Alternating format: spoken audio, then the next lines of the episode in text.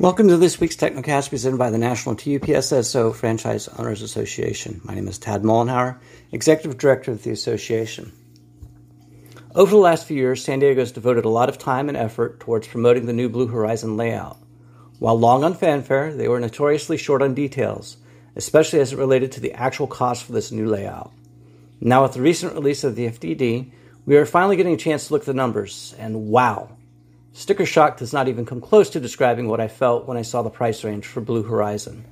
For those of you who may have missed it, per the FDD, the total investment necessary to begin operation of a traditional, non rural, and non veteran center under the Blue Horizon design is $222,598 to $517,338, which includes $21,342 to $58,550 that must be paid to the franchisor or affiliate.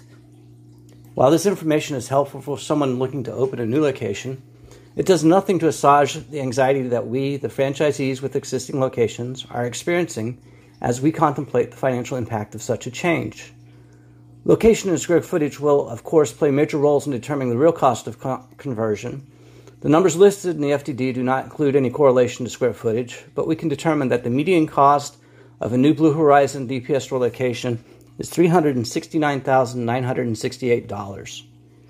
With the dearth of information being released by TUPSSI Inc., it is impossible to produce accurate numbers for a typical conversion.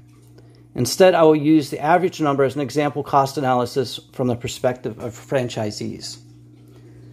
For any existing UPS store location, conversion to Blue Horizon from the black and tan layout will require a complete gut and rebuild. The fees paid to the franchisor or affiliate will not be the same, but the cost of demolition should bring the overall cost of conversion more in line with the average cost of a new location.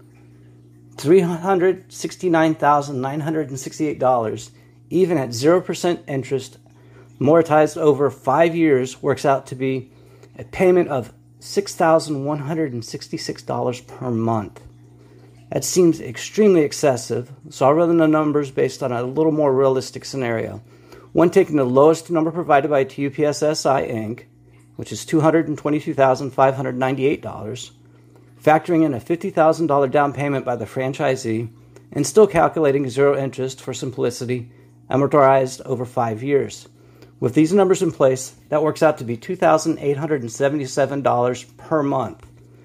That's nearly $3,000 a month for a new layout that has not been proven to increase gross revenue, ACT, ROI, nor even improve the functionality issues that we face with the current layout.